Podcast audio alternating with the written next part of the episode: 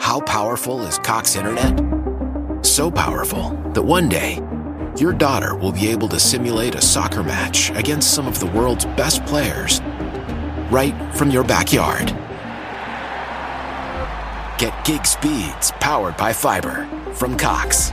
It's internet built for tomorrow, today. Internet delivered through Cox's hybrid fiber coax network. Speeds vary and are not guaranteed. Cox terms and other restrictions apply.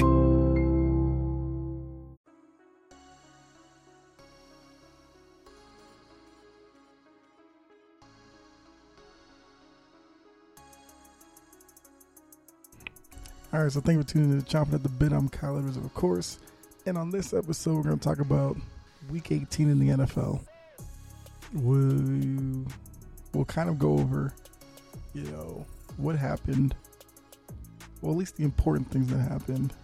And then we will take a look at the final standings and the playoff picture. Won't go into the playoff matchups yet. We'll do that later in the week when I do playoff preview, at least the wild card round preview. Um, but we'll talk about the aftermath of this season with the uh, Black Monday, and I believe we even had a coach get fired on Tuesday. So we'll look at the openings, see maybe what jobs are surprising to me that they're open, which ones I kind of figure were going to happen, and I guess I'll give maybe my top three of the you know available jobs that I think are the best in the best situation. Then finally, end the episode. Have to talk about Antonio Brown. I haven't done that yet, but I'll do that at the end of this episode. Let you know what I think about what's going on. And then, yeah, guess I'll get you set up for the rest of this week and what episode you should expect. So, with that, let's go ahead and talk about week 18. So, it's the first week 18 the NFL, you know, has had. I gotta say, for all the concerns of the extra game and all that kind of stuff, I thought it was wildly successful. We had a lot of playoff uh, scenarios that were still up in the air. We had a basically a win and in situation for Sunday night, which was great. Uh, we had some uh, intrigue in terms of you know teams winning and then waiting to see what other teams would do to see where they would be going.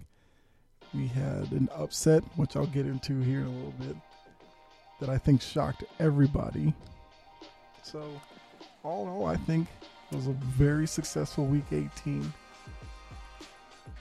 And I mean, it was aided by the fact that all the games were divisional games. That always adds to the level of competition. But um yeah, there were some great games.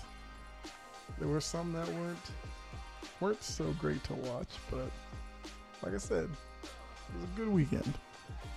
Um, but let's start off with, I guess, the shocking upset of the weekend: the Colts Jaguars game. Because when I was looking at the playoff scenarios, I kind of penciled in the Colts because, you know, it was a situation where they just needed to win really and they were going to be in. They were playing the lowly Jaguars who were coming off a 50 to 10, you know, route from the Patriots. So you kind of figured last game Jaguars probably wouldn't be playing for much and the Colts probably would get to, you know, cakewalk into the playoffs. Well, that did not happen at all. The Jaguars, I believe, played their best game of the season it's something I guess once the new coaching staff gets in there, maybe they can build a little bit on uh, going into next year. Uh, will be intriguing to see what the Jaguars do look like next year in terms of draft picks they bring in. They're getting Travis Etienne back, as he was the second first round pick they had, the running back out of Clemson. So, you know, Jaguars, I guess, should be a better team next year. But we're talking about this year, and they were they've been abysmal all year. Uh, Trevor Lawrence had his issues, throwing a lot of picks, and yeah, so they figured the Colts were gonna, you know, run all over them. But what we did notice in the game was, and this is kind of something I've been wanting to see all year, where Jonathan Taylor gets neutralized, and the Colts are now having to rely on Carson Wentz to make plays for them in order to win a game. Can he do it? We know that he did it back in Philadelphia when he was having his MVP type year before he got hurt. But since then, I don't really think we've seen that Carson Wentz. Now, I do. Some media people were thinking with him going to Indy, with Frank Reich and those guys there, that'd be one of those situations where if you change the scenery for Carson Wentz, then maybe you can get back to the good Carson Wentz. So this was his opportunity, and it, I mean, it was awful. So the Jaguars, you know, beat them 26 to 11. And let me see what Wentz did real quick. So Wentz, 17 29, 185, touchdown, interception. But on a day where he also lost the fumble, but on a day where Jonathan Taylor only gave them 77 yards, when we know that the formula for the Colts has been, you know, Jonathan Taylor running for like 120, 130, and kind of limiting the responsibility for Wentz. It didn't go that way this day. There was a little bit more put on Wentz, and you saw what happened. I mean, it was a uh, the Colts only had three points going into the fourth quarter, and they got a meaningless touchdown two point conversion to get to 11. So it's going to raise questions uh, about Carson Wentz. You'll probably hear over the off season, not necessarily rumblings of trades or anything like that, but there's going to be a lot of wonder because now they're going to have to sit here, live with this loss, you know, while watching the playoffs, going to the draft, the off season, all that, and. I mean, like I said, it was a surprising loss because I figured that they were going to be a shoe in for the postseason. But then, once the Colts lost, it opened up scenarios for other teams. And one of the teams that, you know, found new life because of that was Pittsburgh. Pittsburgh needed some help to get in. So, with, like I said, Tennessee losing, it opened up. I think Pittsburgh, Baltimore, Pittsburgh, Baltimore, da, da, da. and oh yeah, and the possibility of the Raiders and Chiefs, I mean Raiders and Chargers both getting in. So it made the Pittsburgh Baltimore game, I guess, a little bit more interesting. Although that game wasn't exciting to watch. It was two teams that really struggled offensively. I know everybody was really high on Big Ben last week, but this week we saw more of uh, I, I will say he was probably a little bit better, but he wasn't as good as that Cleveland game. Um, I mean, this game he threw for 44 times, which that's not a winning formula for the Steelers normally. Now it did help that for the Ravens they had uh, Huntley at quarterback and I think this is probably the first time I really got to see Huntley play for an extended period because I hadn't really watched a lot of Ravens games, uh, especially once I guess Lamar got injured. Didn't really watch a lot of Ravens games on TV, and I think you could basically say this Ravens season, it's been the tale of two quarterbacks in Jackson and Huntley that just couldn't make enough plays with their arm to ultimately get them to the playoffs. If you remember, they started off the year eight and three, and then went on to lose their last six games. So, um, so yeah, they lost to the Steelers 16-13 overtime. Uh, Baltimore now has to figure out. Well, I know Baltimore's going to go into next year thinking that all they need is a healthy Lamar and they'll be fine. And I still say that they uh, do need to push Lamar to develop his passing game because we'll have to see once he comes back from was it ankle injury or something does that take away from any of his athleticism or his speed anything like that because the way that Lamar Jackson is built if if his speed acceleration agility all that get compromised then you're looking at a guy who's maybe an average quarterback at best. So hopefully, while he still has the ability to, you know, make plays with his legs, that he continues to develop his accuracy and all that. And if he can get to a place where you know you have to fear him in the passing game as well as his ability to scramble and make plays, then and only then do I think the Ravens will be a legitimate Super Bowl contender. But until then, I just don't see it. Uh, even with this year, if Lamar had played all 17 games, sure they may have made the playoffs, but I wouldn't have them, you know, as any more of a Super Bowl favorite than they are right now, not being in the playoffs. To be honest with you. Uh, so the Steelers, they get the win, and now they're sitting around waiting to see because getting the win, having the Colts lose now the only thing they're really waiting for is um, Raiders Chargers not to end in a tie. So there's a winner in that matchup. The Steelers now get in. And I will say, coming into this final weekend, I did not think it would, it would line up in any way for the Steelers to really have a chance. Because, like I said, I was expecting the Colts to win. But I mean, that just opened up the floodgates for anything to happen. Um, so then I guess let's see what else was there in the AFC that's noteworthy. I mean, the Titans took care of business against the Texans, although the Texans did play hard. And the Titans, you know, secured the number one seed, which is what they were playing for this weekend. Um, little, like I said, a little bit. We'll take a look at the final uh, standings and the playoff bracket. But um, let's see what to do.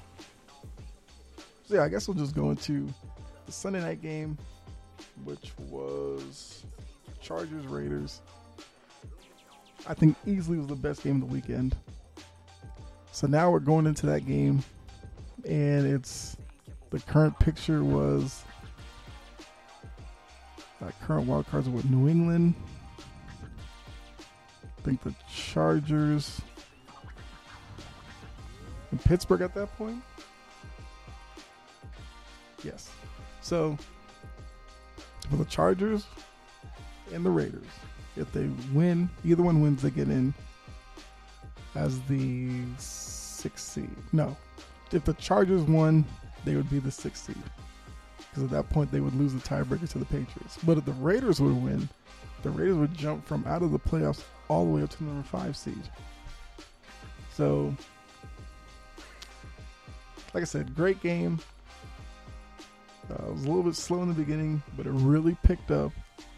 And as the game got later on into the third quarter, heading into the fourth quarter, uh, I think Collinsworth started talking about the real possibility that the two teams were going to tie. And, um, you know, four quarters wasn't enough for the game. We went into overtime. And then in overtime, both teams got possession of the ball, didn't do anything. And then coming out to the very last possession, where the Raiders had the ball, they, we were what, well under a minute at this point there was kind of a scramble on the field. Raiders getting into position. Chargers trying to get their defense to line up. And Brandon Staley called a timeout. And it was a rough game for Brandon Staley because he had the failed fourth down conversion early in the game, like on their own 18. And I know Brandon Staley is one who likes to go for it on fourth down, but I do think that he was a little bit reckless with that decision making at parts in the season. And there's a good chance that you could pinpoint some of those decisions that, you know, cost the Chargers a few games throughout the year, which now looking back on it, had them in this situation where they needed to win to get in. So I, you know, I understand. Like I said, Brand Staley coaches aggressively like that. I understand it. You know, be true to who you are, and I guess you could give him credit for the final game of the season for him not to change his philosophy, but especially with that one on their own 18, you know, like to see better judgment, you know, punt the ball away and play like that. But, anyway, the calls timeout. People are wondering what's going on because I believe it was like 20 seconds on the clock, maybe even less, like 15. And to be honest, the way the Raiders were approaching their offensive sequence, it did look like the Raiders are going to play for the tie. Uh, I think, well, they were around midfield, so it seemed like they were going to play where they're going to wait, uh, bleed the clock, and then maybe go for like a Hail Mary just to kind of see what happens. Uh, basically, they weren't going to let the Chargers get a chance at winning the game. And for them, like I said, they're going to make sure that either it was a tie or they're going to win it the very last second. So when the Chargers did call the timeout, I was watching the game. I thought it was really weird that he called the timeout. I think later on heard that supposedly Staley called the timeout because the defense wasn't set. I think Renfrow was kind of left uncovered. So Staley called the timeout to get the defense set. Fine. Um, yes, that was a big moment in the game, but I do think the following play is where the game was lost for the Chargers. Because the defense is now out there. They've talked it through in the huddle for the timeout. Raiders come out in shotgun, but they've done it the play before and just kind of did a little handoff like a draw, inside zone type run. And they did the same thing on this play. So all the Chargers basically had to do was, you know, plug the running lane, make the tackle, you know, don't give him a first down or anything like that. And then at that point, probably going to get a tie out of it. Well, the defense didn't really pursue the ball. Was it? It might have been. I think it was Josh Jacobs who ran it, but he found a hole on the left side, gained like eight, nine yards, got the first down, and then at that point, the Raiders realized that they were in field goal range at that point. So, bleed the clock down, kicker on the field, kicks it. They get they make the field goal, win it, they get in. And if you look at the Raiders season, really interesting. Started off well. Then we start hearing about some of this Jon Gruden stuff. Ultimately, Jon Gruden's gone. They bring in the interim coach, struggle a little bit in the middle of the season looked like they weren't going to make the playoffs. Then, late in the year, they go on a little run.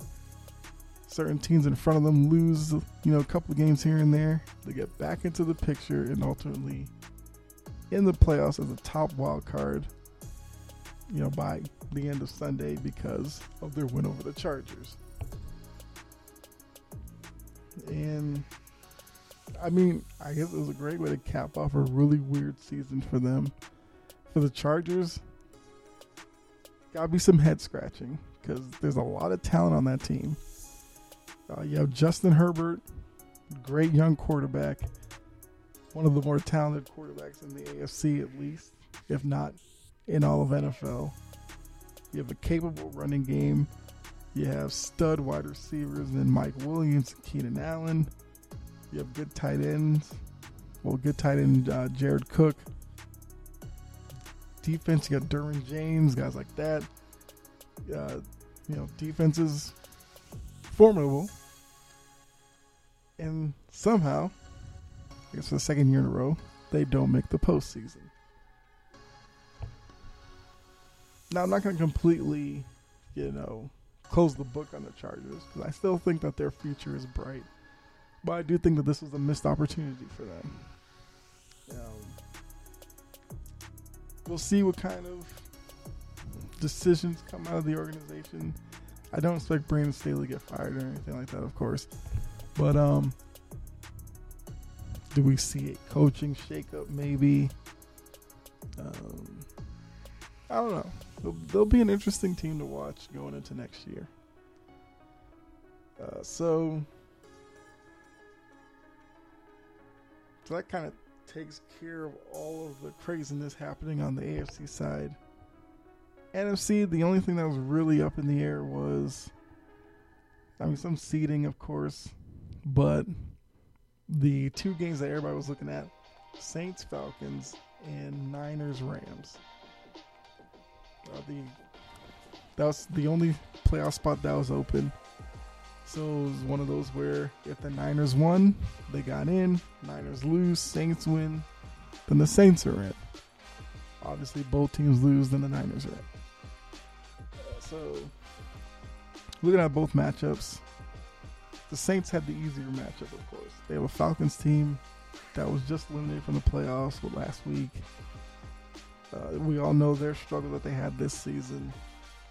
The 49ers have a Rams team that, yes, they're in the playoff, but they had uh, seeding to play for. The Rams, I believe, going into this, had an outside shot at the one seed, I think. No. No, Green Bay wrapped at the one seed last week. But I think the Rams could be the two seed, depending on what happens with the Bucs and all that. So the Rams going to the matchup. They're motivated, looking to win. The Niners are incredibly motivated because they need to win games going on. This is another game that came down to the fourth quarter. I'm very late to the fourth quarter because uh, the Niners found themselves down uh, 24 uh, 17, late in the fourth, driving down the field. Within the final 30 seconds, they get into the red zone. Uh, they were able, Garoppolo was able to lead them into the end zone, tie the game this game goes into overtime. And in overtime, the I think first couple possessions, nothing really happening. I believe it was the second Rams possession. Stafford tried to go downfield, down the right side. Gets picked off. Uh, gives 49ers decent field position. And the Niners were able to go down the field, line up for a field goal, get the field goal, get the win, clinch the playoff spot. Uh, the Saints did all they could. Uh, they got a 30 20 win over the Falcons, but they didn't get in. And to be honest, I wanted to see the 49ers in over the Saints because uh, I don't like the Saints quarterback situation. So I think if they had gotten in, it would have made that wild card matchup for uh, you know, whoever was going to be that much easier. I think now with the 49ers in, makes that game, that wild card game, that much better. Uh, we'll have to see what Garoppolo feels like. I know he's dealing with the hand injury, but he played in the Rams game and he played well enough. So I'm fully expecting him to be the starter. Uh, the Niners defense really coming along. And then offensively, we know that the Niners can do some things. So not saying the Niners are a dangerous playoff team, but I do think that they're a team that can surprise, you know, somebody wild card weekend. Uh, so you take all that into account. Uh, you know, some other games happen. Blah, blah, blah. Week 18's done. So now we skip ahead to the playoff bracket. And uh, so ultimately, we'll start the AFC. Tennessee ends up as the one seed, 12 and 5. Uh, Chiefs also 12 and 5. But, you know, they lose the tiebreaker to Tennessee because Tennessee beat Kansas City uh, earlier in the year. Buffalo wins the AFC East for the second year in a row at 11 and 6. They're your three seed. The Bengals, gotta say real quickly, side note here. Uh, congratulations to the Bengals winning the AFC North. They went 10 and 7. Uh, I think I said on here before, coming into the year, Bengals are seen as the worst team in that division. Well, they went worst to first. And now we'll see what they look like with their first taste of postseason. Also, what this will do for next year, year after the near future here. What does this do for the Bengals franchise? You know, now do they kind of operate uh, as a like does the mentality of the organization change to the fact of them expecting to be in the playoffs year after year now? We'll see. Or is it going to be a one year wonder type thing and they go back towards the bottom of the division? I don't expect that, but we'll see. So I just want to say that real quick. Like I said, Raiders are now the five seed at 10 and 7. Patriots, six seed, 10 and 7. Steelers, your last team in, 9 7 and 1. So, your playoff matches are going to be Tennessee gets the bye. You'll have Pittsburgh going to Kansas City in the 2 7 matchup. Patriots go to the Bills, 3 6 matchup. Raiders go to Cincinnati in the 4 5 matchup. Like I said, later in the week, we'll do like a legit preview of the matchups and all that. For right now, that's your playoff picture in the AFC. NFC, Green Bay gets the bye, 13 and 4. And they clinched that because of the head to head win over Tampa Bay earlier in the year. Tampa Bay is now your two seed, 13 and 4. Cowboys win the the NFC East. Of course they do. They're 12 and 5, your 3 seed. Rams 12 and 5, the 4 seed. How powerful is Cox Internet? So powerful that one day your daughter will be able to simulate a soccer match against some of the world's best players right from your backyard. Get gig speeds powered by fiber from Cox. It's internet built for tomorrow, today.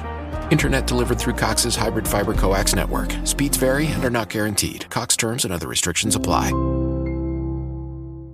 Why? Why? If you Why? have T-Mobile 5G home internet, you might be hearing this Why? a lot. Why? Every time your internet slows down during the busiest hours. Why? Why? Because your network gives priority to cell phone users. Why? Good question. Why not switch to Cox Internet with two times faster download speeds than T-Mobile 5G home internet during peak hours? Okay. Stop the whys and visit cox.com slash 5G home for details. T-Mobile prioritizes certain T-Mobile phone users over home internet users during times of congestion.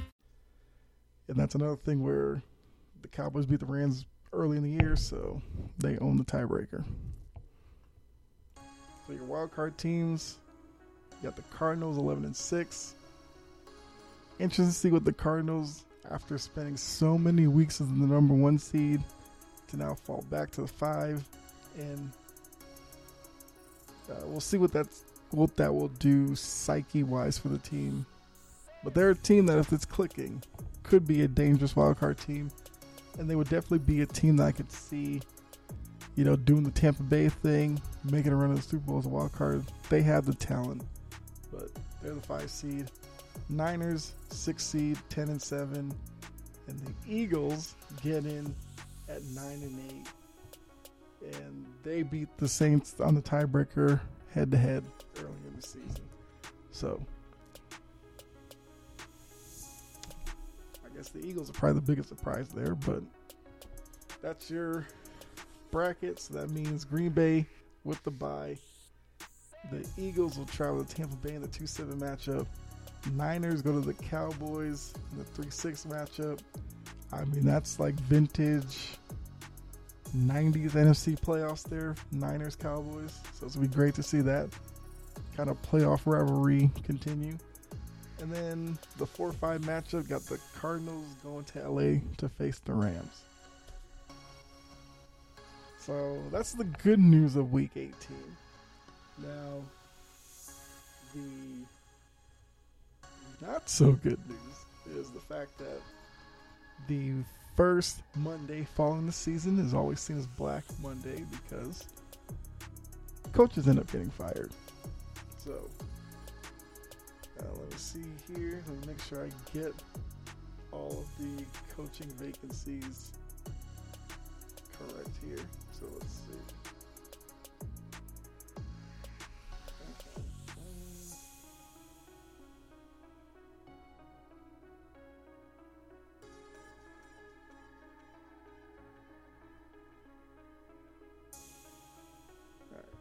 So, the jobs that are now open. Well, we know the Raiders' job's open because Jon Gruden was gone middle of the season. You know, the Jacksonville job's open because of the Urban Meyer thing. Um, Joe Judge was fired Tuesday by the Giants. So far, well, I guess the Gruden one if you're going before the year, probably the biggest surprises so far.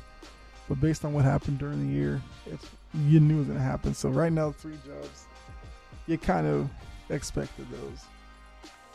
Um, the Bears fired Matt Nagy and Ryan Pace. That was kind of expected because of I mean his job was on the line coming into the year. They didn't have a good year. Uh, he did kind of catch some heat for his handling of Justin Fields, so made sense. Uh, the Vikings got rid of Mike Zimmer and their GM as well.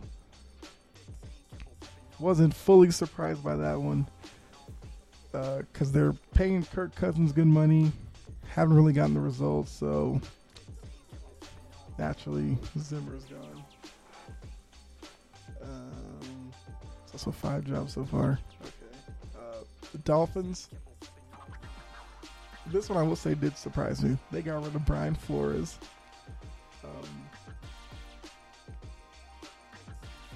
Thing is, is because the last two years, Flores led the Dolphins to winning records. So for a franchise in the Dolphins that you know, before Flores was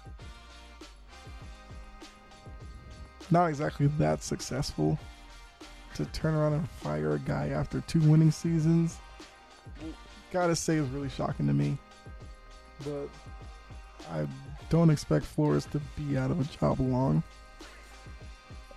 I mean, if he was able to win down in Miami, you'd have to think he's going to get one of these other jobs. So I expect to hear his name for a hire soon. So six jobs, and then the seventh job, the Broncos fired Vic Fangio. One surprise at all.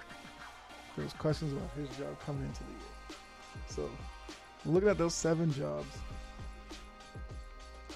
like I said, the Miami one's the only one that really surprised me. So, um, thinking really quickly, of the seven jobs, I would say the top three jobs would be.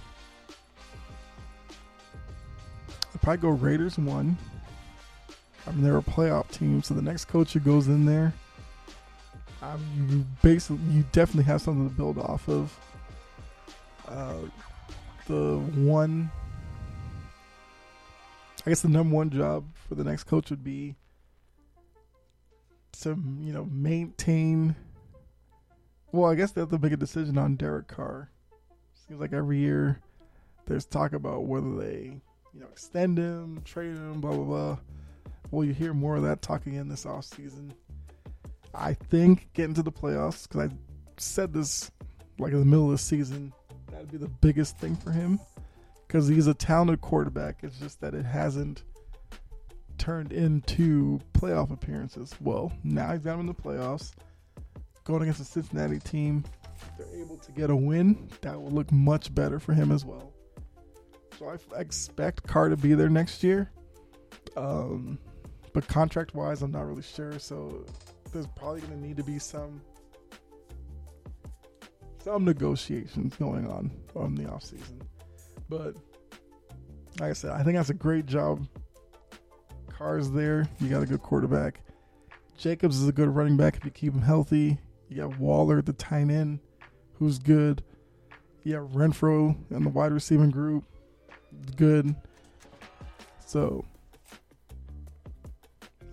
I actually think the Raiders could go with an offensive minded or defensive minded coach. I do think defensively they could, you know, improve a little bit there. But they could go with an offensive mind to try to unlock the true potential of the offensive group. Uh, second job, I would say, is probably the.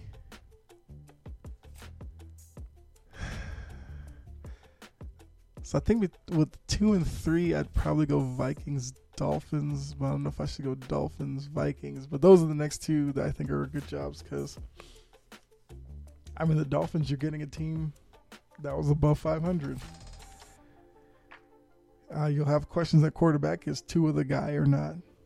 And well, I mean, outside of that, pretty good defense. Um, running game is going to be a big question mark. What do you do to improve that?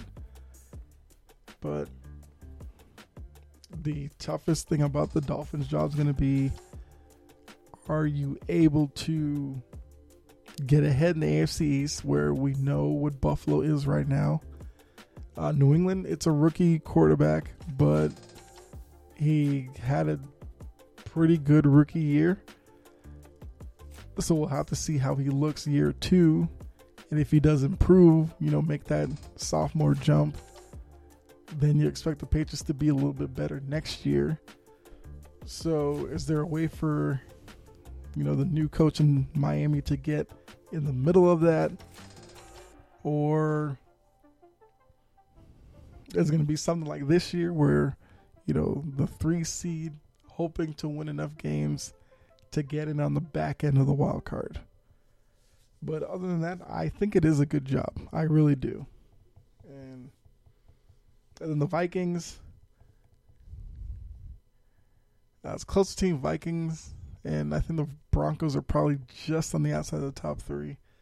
But I'm going Vikings because, yes, Kirk Cousins, Kirk Cousins is frustrating at quarterback, but he's a good quarterback. He's not great, you know, he's not a superstar or anything like that, but he's a good, serviceable quarterback. You have Dalvin Cook, you have Adam Thielen. Uh, defensively, you have a good foundation to build with. It's just production on the field in primetime games, which has always been an issue. And um, lessening the the kind of lulls in the play where sometimes the Vikings seem to play down to inferior opponents and lose a game or two in the year that they shouldn't. Gotta fix that.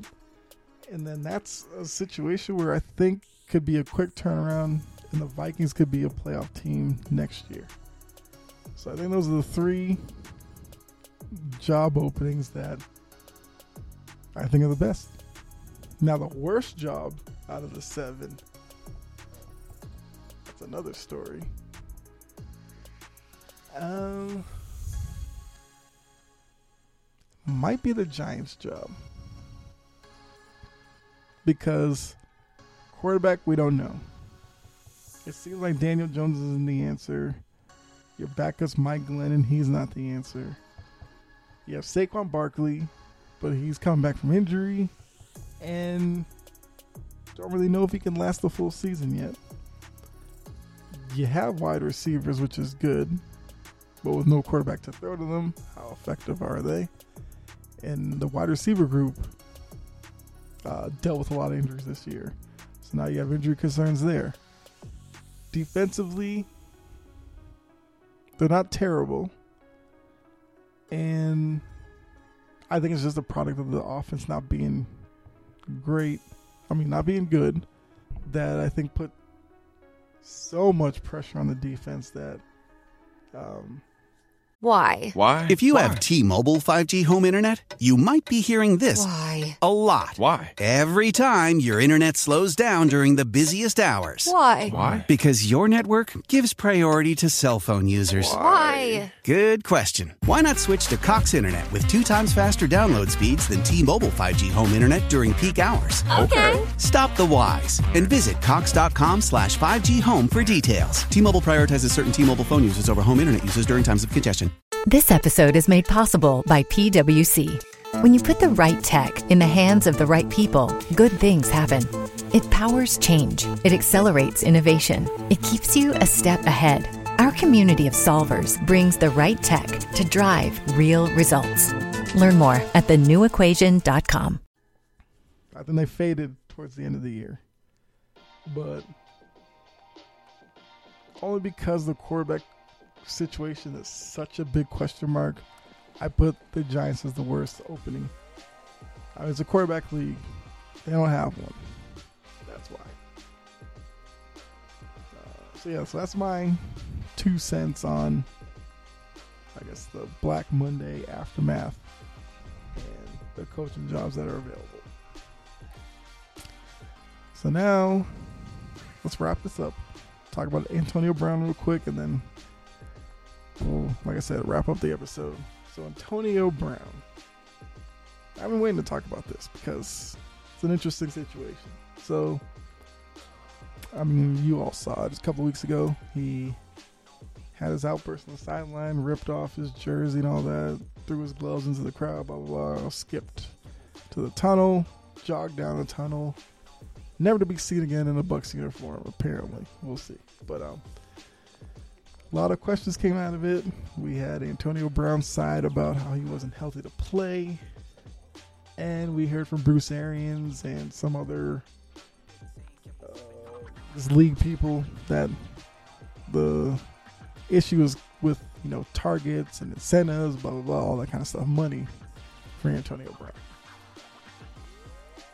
So now it's created kind of a division of do you trust Antonio Brown's word that he wasn't healthy, or do you go with Bruce Arians or the team or NFL people who are saying that it was probably that it was more of incentives and targets based. And I gotta say, Antonio Brown does not get the benefit of the doubt with me.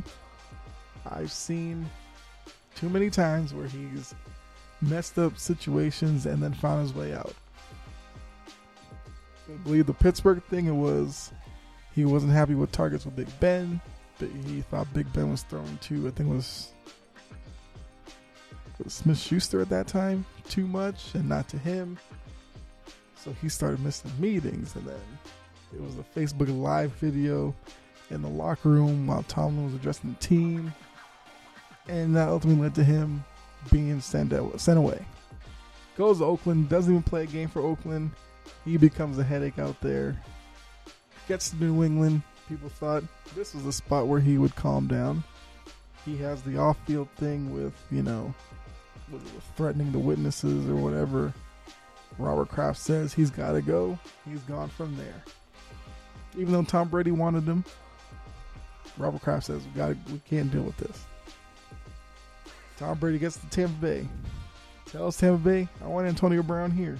Antonio Brown goes there last year. You know, they kept the Super Bowl title. Everything's looking great coming into this year. Yeah. Why it be why wouldn't it be fun down there again? He gets hurt, misses some weeks, comes back, blah blah blah. Leads to the Jets game. So he had incentives, like I said, he needed to hit. I believe he needed what five catches, five more catches, like sixty yards. I think a touchdown to hit some incentive. And the report is he didn't like the fact that Brady was starting to target Rob Gronkowski more. After it looked like Gronk was in the doghouse a couple of games prior to that, it was like a missed touchdown pass or something, blah, blah, blah.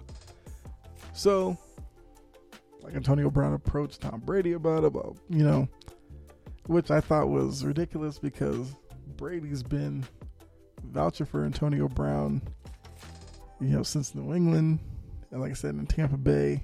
So clearly Brady wanted Antonio Brown there. Well, fast forward, Antonio Brown claims that, you know, Brady was only being his friend in quotes because he's a good player. Then, like, Alex Guerrero's tied in for some um, bill, I guess, treatment or gym session or something like that. That Antonio Brown didn't think he had to pay because he thought it was like a courtesy thing because these boys with Brady, whatever. And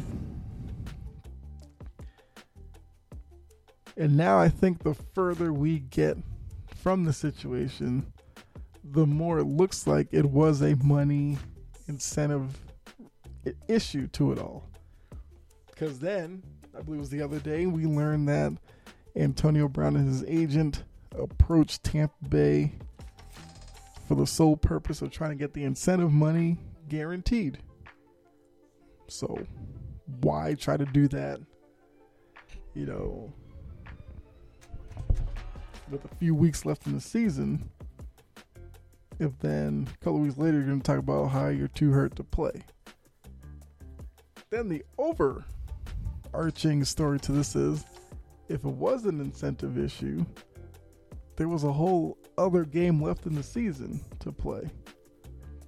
And we saw this past weekend where Brady was supposed to be pulled from the game, but told Bruce Arians no, went back out uh, under center just to throw a pass to Rob Gronkowski to get him his incentive money. So who's to say he wouldn't have done that for Antonio Brown? But some reason, someone clicked in Antonio Brown's head, and you know he did what he did. So the funniest part of it all is there was a report I saw sometime this week where Antonio Brown needed ankle surgery because of like bone fragments or something in his ankle. Which I guess if that were the case, then yeah, I could see it being too hurt to play. It doesn't help that, you know, Antonio Brown, like I said, skipped through the uh, back of the end zone to the tunnel and then like jogged or ran down the tunnel. Like to think if you had bone fragments in your ankle, you wouldn't do that. But yeah, anyway. There has been no word of him getting this ankle surgery. Yet, since the incident, we've seen him at a Brooklyn Nets game.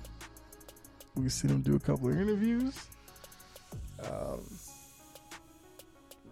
I guess he's in a studio recording some music or whatever. I don't know. It's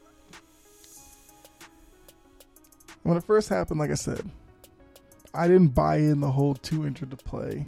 And the further we get from it, I really don't buy into it. So, whether or not this is the final chapter of Antonio Brown's career, I don't know.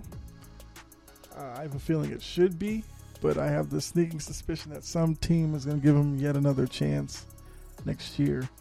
But um, I just think it's going to be another one of those situations where a really talented guy ultimately sabotage their own career because of personality, attitude, off the field stuff, whatever. But uh, I mean, Antonio's days in Pittsburgh, he's one of the most uncoverable wide receivers in the league. Uh, even the what one game he played in New England, he scored a touchdown. So he showed he still had it. Tampa Bay, he was Brady's go-to receiver the first year, and I guess not so much the second year. I guess, but he's he's still a very talented guy. It's just to the point now where if you're gonna bring him in to your organization, is it gonna ultimately be worth it? And if you do, it's probably something where kind of at this point you can really only go by year to year basis. no team is going to sign him to a multi-year deal because you have no idea how he's going to feel year two or any year after that. Will he just, you know, up and one out? Mm, Will he? I don't know because we, we don't really know what to expect from Antonio Brown uh, when he's not the number one option and seeing most of the targets. He gets unpredictable at that point. So, um, it's unfortunate. Like I said, he is a really talented guy. It's just that he gets in his own way at times. I know there's talk about mental health and all that. I mean, if that is the case, um, you know, then he's gonna have to be the one to. Well, I guess not necessarily just on him, but uh, either he, somebody in his family, or his inner circle is gonna have to point him in the direction to get some help, whatever, whatever's necessary. You know, go ahead and handle that. If he has to do, you know, Calvin Ridley and take some time away to focus on it, go ahead and do that. But yeah, so Tampa Bay is now just going to be another uh, chapter in the section of uh, how did he screw that up in the ultimate book of Antonio Brown, I guess. So, um, so yeah, that's like I said, that's my two cents again on Antonio Brown. But um, yes, like I said, for first week 18 in the NFL, first 17 game season, I'd have to say it was kind of a wild success. It's just putting a bow on the season real quick here. Um, I think the playoffs this year are going to be exciting. I think there's going to be a hint of unpredictability unpredictability with it. Like I said, later in the week when we go over the preview and all that, we'll see how I pick these matches. But I do think some of these matches will be difficult to pick, and I think that's good for the NFL. Also, remember this is going to be the first year with the new playoff schedule for the wild card round. What they normally did was three games Saturday, three games Sunday. This year we're getting two games on Saturday, three games on Sunday, and now a Monday night wild card game. I'm excited to see how that looks. Um, once again, later in the week we'll go over the schedule for the playoffs, which games we played when, and yeah, really deep dive into all that. But um, for the rest of this week, up until then, uh, we'll talk college football because the national championship happened Monday. Talk about that. Uh, congratulations to Georgia. Talk about what I saw in the game, what really caught my eye, and where do we go from here with college football. Uh, also, we'll talk some MLB this week because it's been about a month since the lockout, and there was a report over the weekend that I think Thursday the owners and players association are supposed to get to the bargaining table to do their preliminary talks or open up the dialogue, whatever you want to say. So we'll talk about that. And I guess then at that point, we'll be ready to get ready for the wild card round the playoffs. I may sneak some basketball in. We'll see. Um,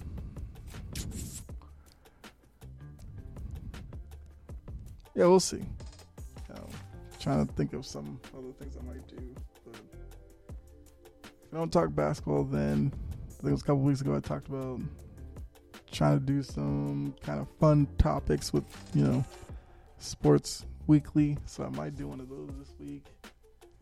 I'm not sure which one yet, but I'll let you know. So, once again, thanks for tuning in. Uh, once again, this is an episode's a little bit longer than uh, normal, at least with kind of the new format, with a new direction I'm going with it. So, Only because it's been a few days since the last episode. I went a little bit longer on this one, but as I said before, I'm going to try to keep them 30, 35 minutes tops. So uh, definitely get back to that model the next episode. But um, thanks again tuning in. If you're new here, your first time listening, hopefully you enjoyed it.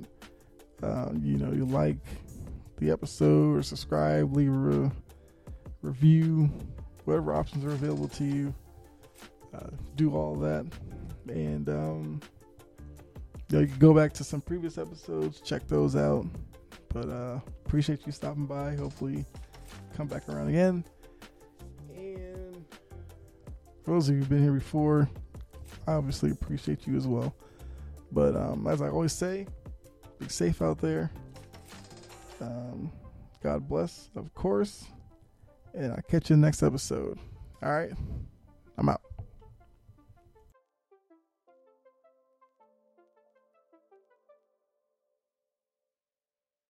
This episode is made possible by PWC. It's getting hot out here. Are you prepared for a more sustainable future? Critical climate challenges require critical thinking. Move from theory to action with a human led, tech powered approach that can move the needle on the mercury, but also help you build trust and drive positive change for your business and for our planet. ESG is part of the new equation. Learn more at thenewequation.com.